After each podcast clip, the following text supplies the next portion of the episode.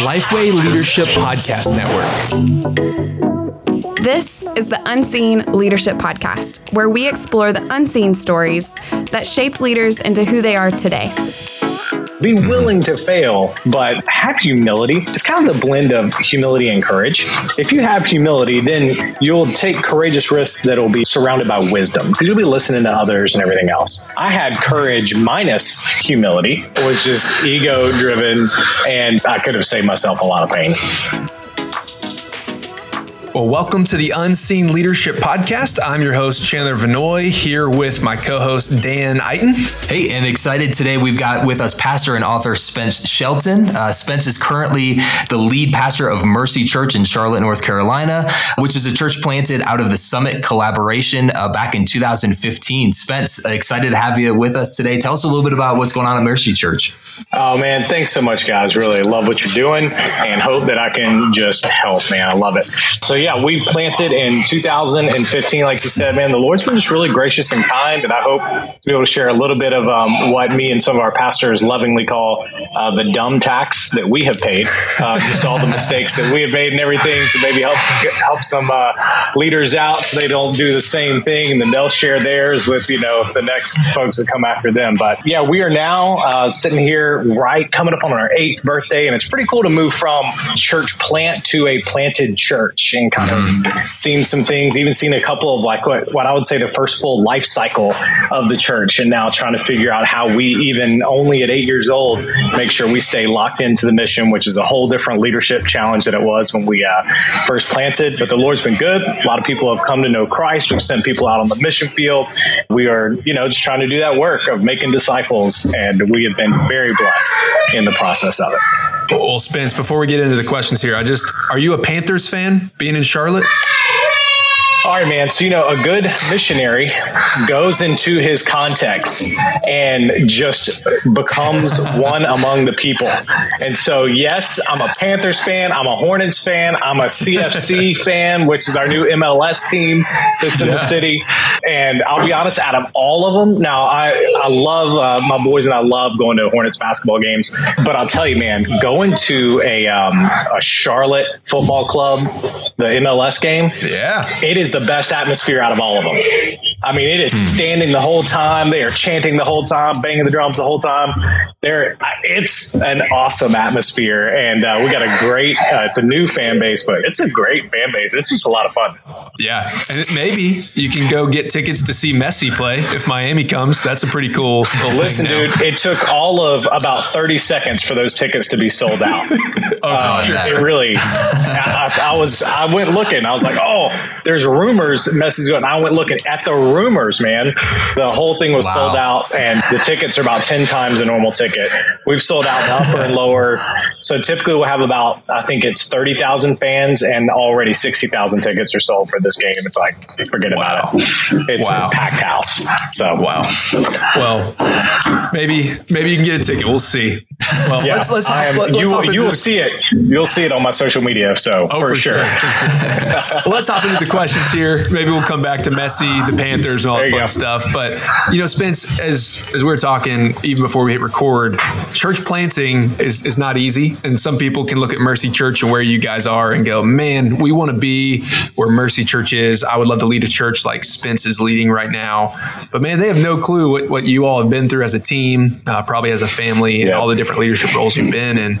So, man, just walk us through, man, an overview of the different leadership roles you've been in over the years that led you to where you are today. Yeah, sure. So, um, man, I appreciate that question. I started out as a small groups director. When I say I started out, I mean in the church world. I actually was in uh, sales management for a couple of years before deciding, coming out of college, before deciding to go into ministry. And when I went into ministry, I had no idea what I was doing. I went to seminary and I just went to my church and said, "Hey guys, yeah, they knew they were a part of this whole process with me. Um, I'm going into ministry. Can I just like intern or something?" And so they paid me enough to not even enough to get you know from church and back gas wise, but hmm. they gave me a seat just to sit and learn. And then uh, kind of became the small groups sort of director we were a young, growing church at the time, and so some more help was needed, but we couldn't really afford to pay for it. And so, uh, seminary intern, perfect fit for that kind of thing. And in their their kindness, they let me kind of be a part of that. So that was at a church now called the Summit Church up in Raleigh, Durham, and I was the small groups director there. Really, just kind of called me the small groups guy because I uh, I had done some Bible studies at UNC where I'd gone to school, and they were like, "I'll never forget it. Hey, man, you can do just do that here. We're going to try small groups, you know." And then I went from there. I kind of stayed in that role for a few years. Um, I'll talk a little bit more. I think about some of the things I learned there and how God really called me into ministry. Because if I didn't know that I was going to stay in that, I thought I was actually going to go mm-hmm. overseas on the mission field. But I went from that into more of a broad pastor of spiritual formation kind of role, where that was both groups and other discipleship. It's a way of saying discipleship pastor kind of thing. And I stayed in that role for several years, and it was about ten years total where I was serving as a pastor underneath our lead pastor and leadership team, growing and learning. And then 2015, when I was about 32 years old, that's when we actually went out and planted. So there was a 10 year, nine year period, nine, 10 year period where I was just learning, getting both my education and trying to figure out how to do this thing and how to understand my giftings in ministry and calling and everything else. Um, so it was not a, hey, you know what? I think I'm ready to do this. Let's do it the next year kind of thing. It was mm-hmm. really 10 years that the Lord, and I, am probably a late bloomer in all the areas of life um, as I think back on my journey. But so, you know, I'm a little bit stubborn. It takes me a long time to figure out what God's doing. And, um, but man, I'd just say to those that are listening, you do not have to try and microwave something that the Lord is baking, you know, slow cooking. So that would be my, um, that's my experience. And I'm very grateful now that I had all of that before I jumped into this role as a lead pastor. My goodness. Yeah. Spence, it was interesting. You said that before you went into the church world that you were in kind of the business world before that. Um, yep. How, how do you feel like that helped you in your ministry moving forward? Because I know for, for me, I worked in politics actually before I went into church world. The guy who I led uh, a church with, John McGowan at Restoration City, who uh, we know well together with Spence, yep. he also works in you know out of ministry before and we both thought that it was an important skill to have even before coming into ministry. Had did you see that benefit you oh for sure. Uh, that was a, a, massive benefit to me for i'd say two or three reasons and now you can hear me talking like a pastor. I have two or three points. But it wasn't, it wasn't always this way. Uh, now it just is like programmed in there man. Do they start with the same letter the points? They that's what I, give me just a minute. I can rock and rock. I'll never forget yeah, my alliteration class in uh, seminary taught me all yeah. that. No, um, you know, one of the, one of the things is the experience of someone who's in the nine to five career world, and it's not even really nine to five. I mean, especially if you're in a place like you were, Dan, in DC, uh, and not say the same as here in Charlotte. A lot of times, way more than a forty hour work week we're talking about. But being able to experience that actually had the um, I'm gonna call it the privilege now because of how how it helped me understand people. I worked in a cubicle, you know, mm-hmm. and you work in a cubicle for a couple years and you get a whole lot of sympathy for folks that work in a cubicle. And that's like, it's, mm-hmm. yeah, I say cubicle because whenever sitcoms you know, the TV shows like The Office, they try to figure out ways to make fun of that cubicle life. You know what I mean? Mm-hmm. Um, and if you know it, it makes it relatable. You have a great appreciation for how tired someone can be uh, just at the end of their work day, which matters because everything we're doing in ministry, if we're asking someone to come to a meeting at the church, man, they mm-hmm. just worked a whole day. You know what I mean? Uh, so helping to reprogram the way we think about ministry, not as come to the church, but how can I equip you for where you are there in that cubicle.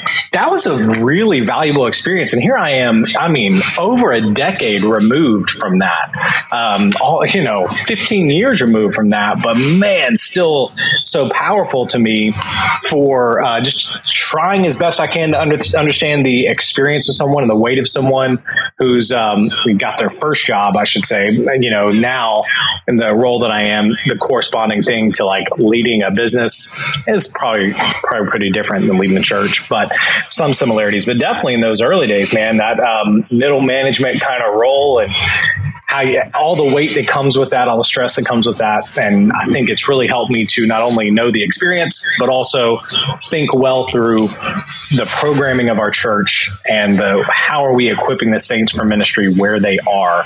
And give me a lot of compassion when people come in and they just have had a hard week. like, yeah, that makes sense to me. Um, you know, we had sales quotas we had to hit.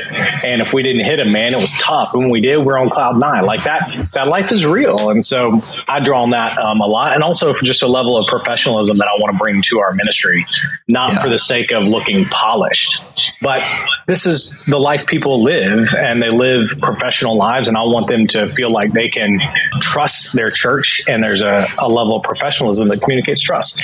And I learned that um, in the business world as well.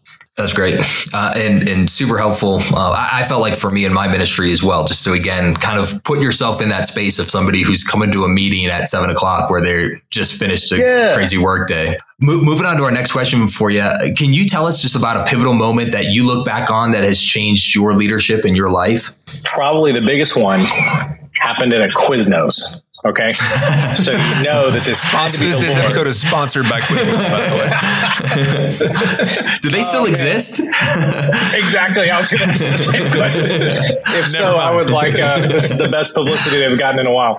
Um, this is how you know that it was from the Lord. Otherwise, you don't remember anything that ever happened at a Quiznos.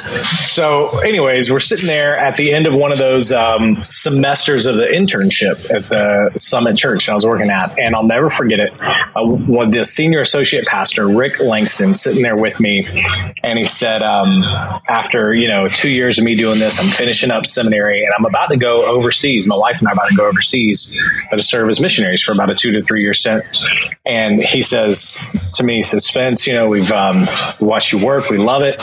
Love what you're doing. We see a real teaching gift and like a uh, kind of a coaching gift, which matched up with what I've experienced in other areas, even dating all the way back to high school and kind of leading a soccer team team and be in that center back kind of coaching role, leading the field. Um, and by the way, a guy like Rick, an older guy, being able to see your giftings and call it out in you, oh my gosh, yeah. priceless. And I would, I just, I would tell any young leader, man, go after, find a relationship where there's somebody who's got some experience and will call that out in you. Anyways, mm. Rick says, um, he says, man, what about instead of you going to the field? You come work at the church as our small groups discipleship guy and you send a hundred people in your place and I was like, man, it was just one of those moments where, I mean, I can quote it to you like that because the Lord just pierced right down to my heart and my soul. Like, this is what you're supposed to do. You're supposed to be a part of equipping a whole lot of people to calling them up, equipping them, and sending them to the mission field. Now, the coolest thing is, um, by God's grace, over my 10 years, at, so that began my 10 years as a pastor there at the summit. And by the time I went to go plant, we had sent something like 250 people to go live full time on the mission field. That wasn't just me, of course, but the Lord let me see the answer to that prayer and calling on that season of my life. And even as we went to plant Mercy, the reason we went to Charlotte is because I just I believe that the Lord that that calling was still on me to raise up people to go to the mission field, and I believe Charlotte should be a sending hub for the gospel, and that's why we came here to plant to cultivate that sending hub. I just want to emphasize again. I feel like we've heard on this podcast before leaders calling leadership out in a younger leader. And yeah. Spence, you've probably done that for others now that you've moved on in your leadership. There's probably still people speaking into your life, but for those listening, man, that is to be able to have somebody in your life, mentor further ahead, to be able to call that out, see things in you. It redirects your life and you look back on yeah. it and you go, man, that was I mean, it shifted where you were going to be, your career, and uh, right. so much, so important. And uh, other it, important note here 149 Quiznos left, if anybody was wondering. They're still in business. They were acquired. 149 left. They're, they're on a downtrend. oh, man.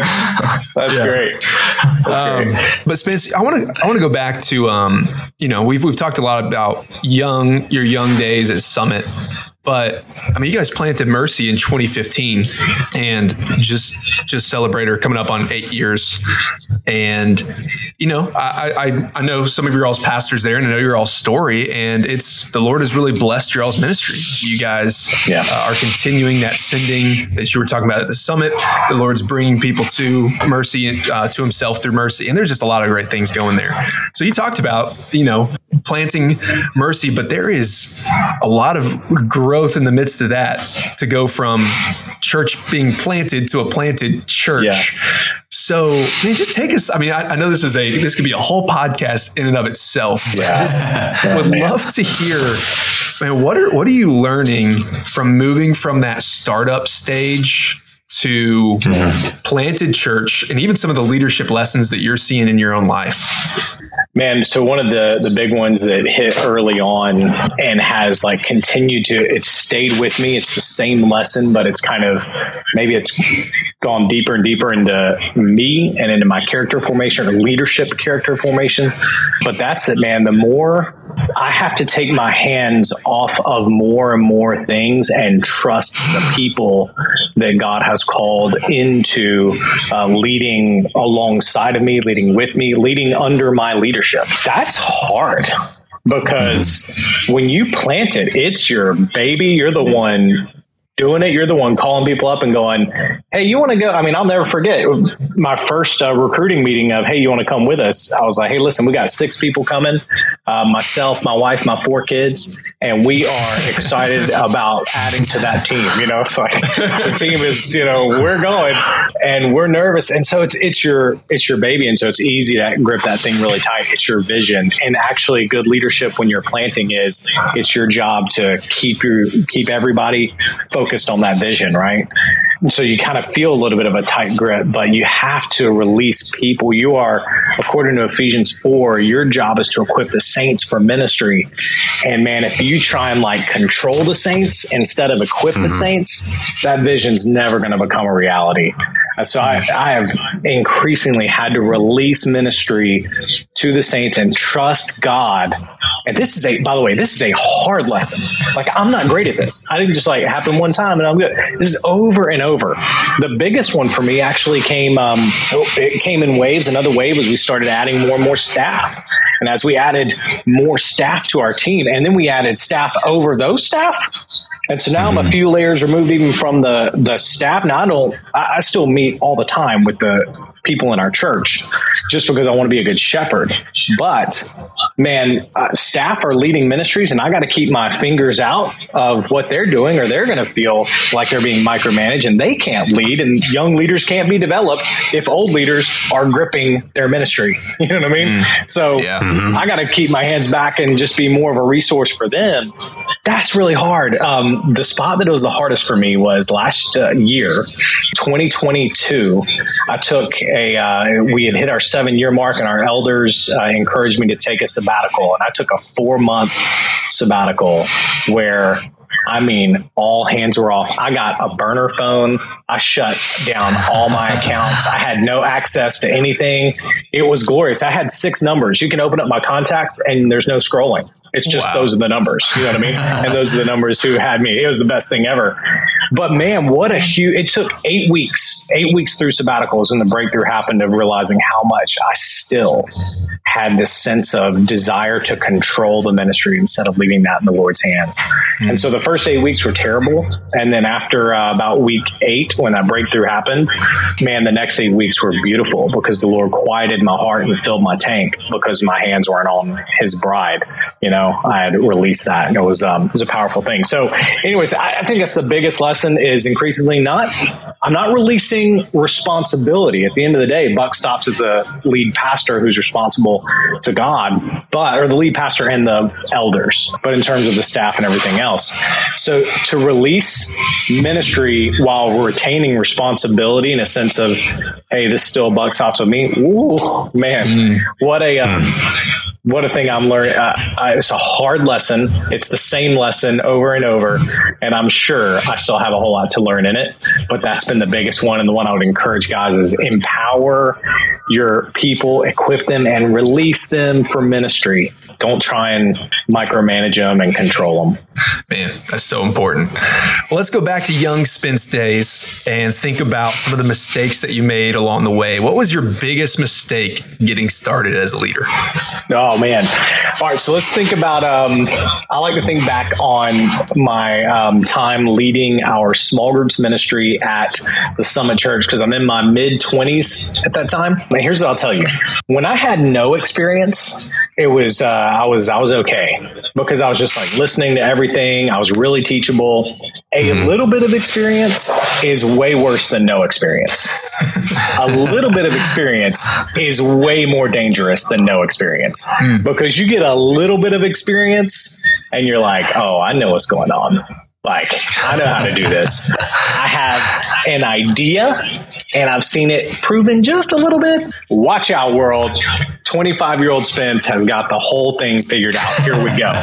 finally, some the Lord has brought someone who will teach the world how to be a disciple of Jesus, right? finally. Um, and finally, he's been waiting all this time. There was Jesus, Paul, and now Spence has come along. We're very excited that he's here. A little bit of experience can be dangerous. And so what happened was I built a small group structure, cool idea, everything else, and it totally failed.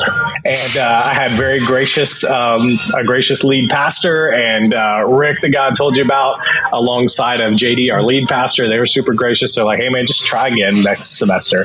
And so we tried again, and uh, I failed again.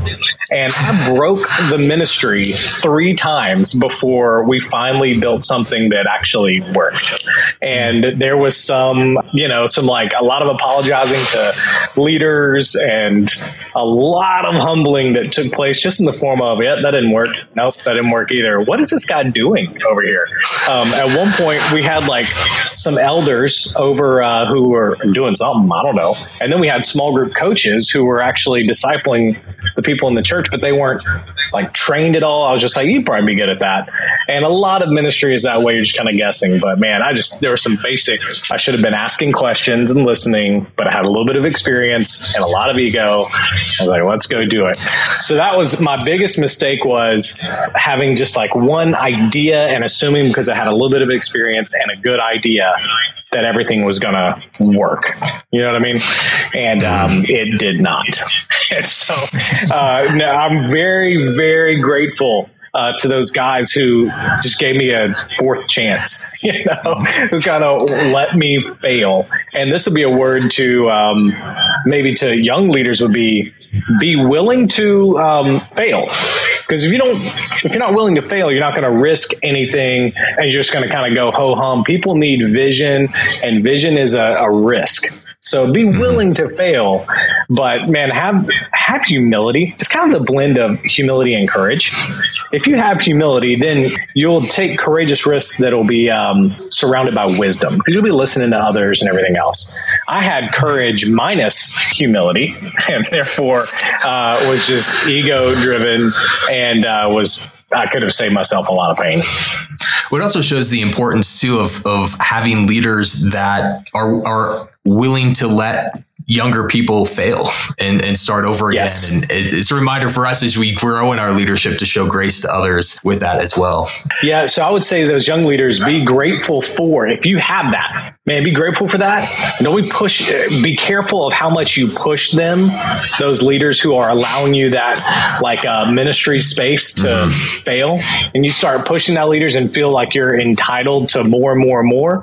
Like, hey, man, they're giving you space to learn. Again, it's that little bit of experience makes you think oh, I'm ready for everything. This I just learned again, paying the dumb tax for you, man. Be grateful for the space you have. The way um, one of our pastors, Scott Urbanek, Chandler knows. Oh yeah, he always likes to say, "Bloom where you are planted." You bloom where you're planted, and the Lord will then um, add mm-hmm. to your ministry however He sees fit. You you stay right where you are and do what God's called you to do, and be humble with it. One one question we love to ask here is just you know thinking back again when you were younger. Is there a book that's out there that you wish you would have read when you were a young leader, or that you would recommend to a young leader right now? Can I can I have three, or do you want to make me do one? you can have three. I'll, I tell you what, I'll rank them. That way, um, there you go. doing your question and uh, classic lead pastor. Um, see the problem I have now. All right. Number one, because it will serve your family and your church, would be Pete Scazzero's Emotionally Healthy Spiritual Leader. Mm-hmm. Man, I've read that book at least five times and we'll read it again because it's almost like a workbook for me. Your church, your family, and just you, you need to be healthy and especially for church planters, but I would say most leaders, man, there's a drive that you have that's really good. Without it, nothing gets done. But that drive can blind you, numb you to what's going on down in your heart with the experiences that you're going through. And so that book is very powerful. One that I wish would have been out that just wasn't out when I got started was Dangerous Calling by Paul Tripp. Hmm. Um, this is like Richard Baxter's uh, The Reformed Pastor. If that if this is like the modern day version of that. So if you want to just take a you know just beating in the face, read Richard uh, Baxter's Reformed Pastor. I feel like Tripp has just a little more grace that he does uh, in there, but it still gives you that sobering like, hey, this is what you're getting into. Uh, and then the last one, Sun Tzu's Art of War for sure. It's short. It is written, of course, by an ancient military general, but man, is it a great leadership book. So those would be a teach you how to fight the right battles at the right time. So those would be my three. All right. What was your biggest misconception as a young leader? I think the biggest misconception is I was, um, as a young leader, kind of looking ahead to where I would be is that I thought the the first chair, you know, that lead lead chair, that's where all the fun is. Like, man, I can't wait to get to that spot. So in ministry, that would be lead pastor, right? Mm-hmm. I can't wait to get there because that's where all the fun is. And in reality, that's where all the weight is. It is fulfilling but in general, I, what I feel a lot of the time is I feel the weight and my family feels the weight. Now I give that my spiritual discipline is to give that to the Lord. It's one of the most important ones. The lead pastors continue to give his church back to him. So I, I didn't get the lead chair until I was 32 years old, and I'm very grateful for that. I don't think I could have handled it before then. For again, for me. But man, that's a big one that I'd say is um, I just thought, oh, that's where you get to have fun. And that's where you actually get a pretty big mantle. Hmm. I think another one, man, uh, biggest misconception I have was that my ideas would be enough. Like if, if I just had good ideas, that'd be enough. Now, look, ideas are important, vision's important, but relationships matter. you will not get far just on an idea um, especially again, especially in ministry, you're not going to get far as a leader unless you're a servant leader, unless you're caring for, unless you're a shepherd, right?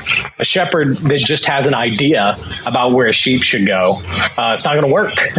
You got to be there among them, caring for them, and have a lot of humility and be with them. Uh, relationships are king, and I think I, am like a, a leader who also loves the creative space it's like I wish I mean, I have no musical talent whatsoever, and I just envy them all the time. I can't draw anything other than stick figures, and I envy artists and stuff. I can't, words, I guess, are my like creative outlet.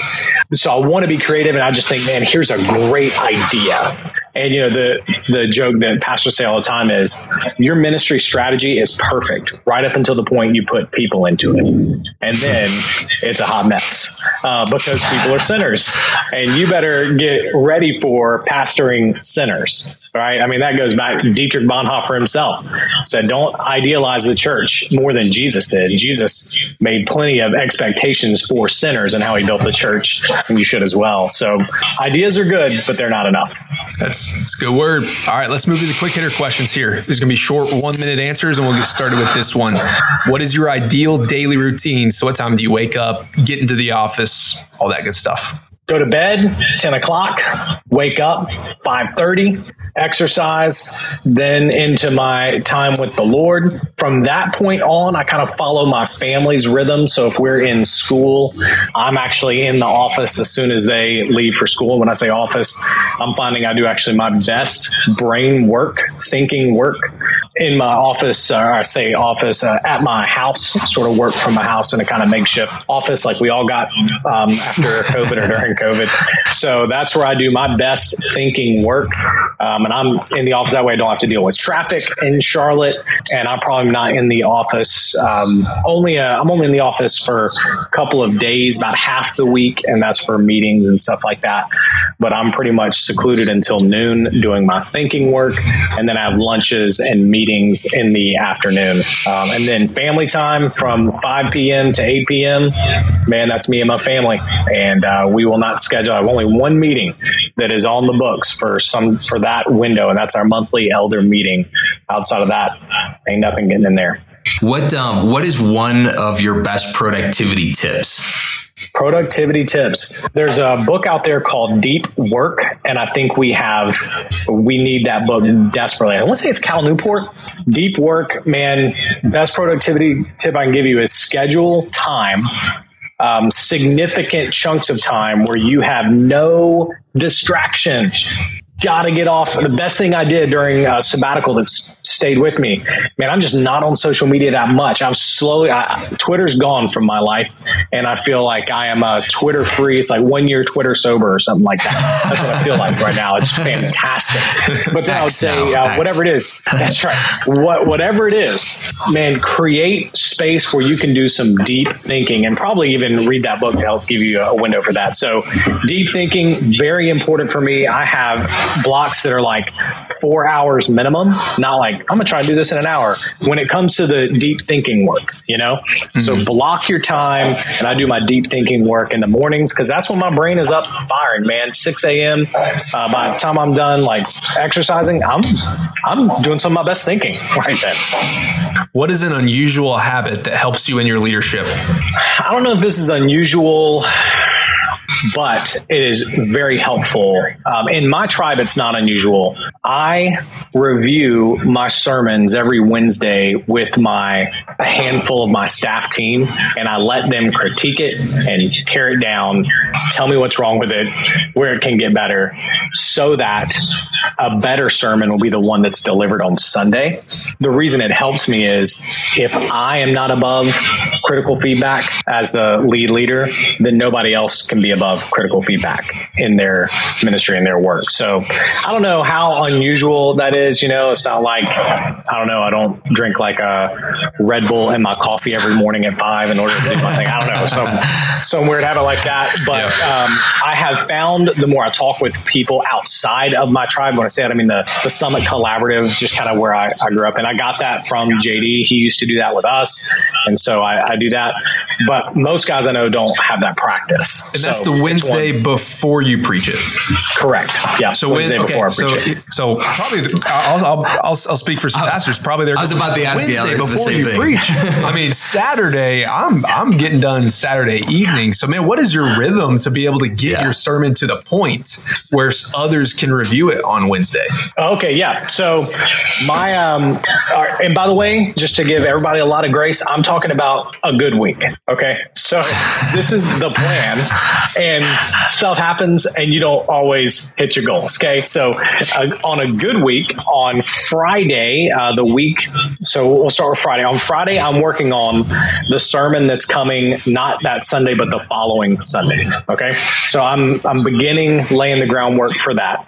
And then I take Monday, I preach Sunday, but I take Monday off. And then all day Tuesday, I am going back over my notes from Friday, usually Friday mornings notes. I'm going over that and then I'm writing. Tuesday, you're not going to see meetings on my calendar anywhere. Deep work, writing day. I'm writing the sermon on Tuesday so that on Wednesday morning, and now it's Wednesday afternoon. I've kind of blocked off even more of my mornings on Wednesday. Wednesday afternoon, I'm doing sermon review. So my prep for my sermon prep, I guess, is about 10 days out right now for that. I wish it was further out because I keep seeing benefit. Um, I will say I preach inside of a series. You know, we're sitting here, you and we're talking here towards the end of July, and I will. I'm almost done with my 2024 calendaring for all of our sermons, like what's going to, and I'll have that by early early August, I'll have that done so that I can give that to my team. So we know what's going to happen over the course of the year. Now, every year I'm trying to get a little bit better at that. Okay, so for anybody listening to this, going that seems crazy, I agree. It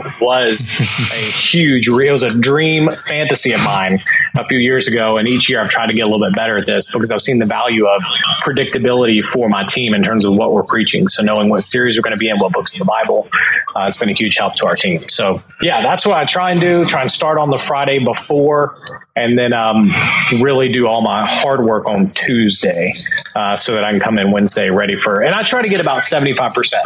So if I've got a seventy five percent done sermon, that's what we can go through. And yep. then I, I, tweak and everything else on the Thursday and then maybe on the Friday afternoon before I'm going to preach on uh, Sunday. That is, first off, let me just say that's amazing. And I'm sure your staff and, and volunteers and leaders love that you do that. And it also probably just goes back to show earlier in the conversation where you have equipped the saints for the work of ministry and, and given away responsibility so that you can focus on you know, some of those things that only you can really lead out from, which is yep. awesome. So, next question on our quick hitters is what is your favorite app on your phone right now?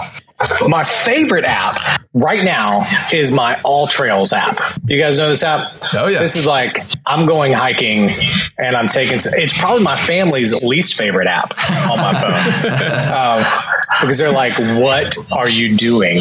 Uh, where are you taking us?" So we went up to the mountains in North Carolina for ten days recently, and or maybe a week. And you know, I'm like, "All right, guys, here's where we're going. It's only you know five miles round trip." And my nine year old's like, "That sounds great," and my wife's like, "She's gonna die," you know. So um, she doesn't understand miles. Yeah, she doesn't understand it at all. I love it. Um, so that is, uh, it might be my favorite, but probably my, uh, you know, my sons, they love it because they're teenagers. They love it. But um, yeah, so that one, um, honestly, my notes app, I've learned the power. I use uh, Apple, use an iPhone. I've learned the power of the notes app, and it is, um, it's remar- It's like Evernote. Uh, it's just as powerful, I feel like, as Evernote. So mm-hmm. that's another one. And then my You Need a Budget app that we track our family. YNAB. YNAB. That's right. there right. you go. That's yeah. great. I'm gonna throw a phone one here. Is Bryce Young gonna be the franchise quarterback? make make a bold statement. Yes. Okay. He is the next Drew Brees. Ooh, there it is. You heard it here first.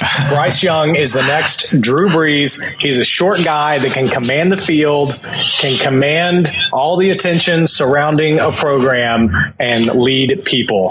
Bryce Young, franchise quarterback, best one since Cam Newton. But he's going to take us over the finish line to the Super Bowl. Let's go. Love it. Luke Kuechly's coming back out of retirement. No, I love these bold predictions. It's great. All right, let's get back on the rails here. Second to last question. What has been the best book you've read in the past six months? Most important book um, has got to be Carl Trueman's The Rise of the Postmodern Self. I think everybody, every leader uh, needs to understand the content that he delivers in that book. So, you know, he may not be, it may not be his book, but I would say read his book to understand how we got to a place where the conversations that are swirling around that are very volatile around gender identity and just identity in in general. He does a fantastic job laying out how we got here and how do we walk forward. Uh, so that would be probably my number one, hey, you need to check this out. In terms of a fun one, Culture Code, and I'm blanking on who wrote Culture Code. Oh man, it's a little bit of an older one. It's not like brand new out this year or anything, but a fantastic, just tons and tons of case studies on how a group establishes a really healthy culture uh, with one another, really tight knit culture with one another. It's a ton of fun. Last question for you today is: What is one sentence of advice that you would give to somebody going into a leadership position for the very first time? My grandfather, Al Shelton, we called him Pop. He used to say, and he was just quoting an old proverb, doing it his way God has given you two ears and one mouth. So you need to listen twice as much as you speak. Young leader, that'd be my encouragement to you. Listen twice as much as you speak um, be humble, teachable, listen, and learn, and then speak as the Lord leads. Uh, but be quick to listen, slow to speak. Well, Spence, thanks for joining us on the podcast today and sharing about your leadership journey. And thank you for listening. We hope this has been helpful to you and your leadership. If it has, please head on over to wherever you're listening, leave us a rating and review so other leaders like yourself can find the podcast. And we'll see you next time.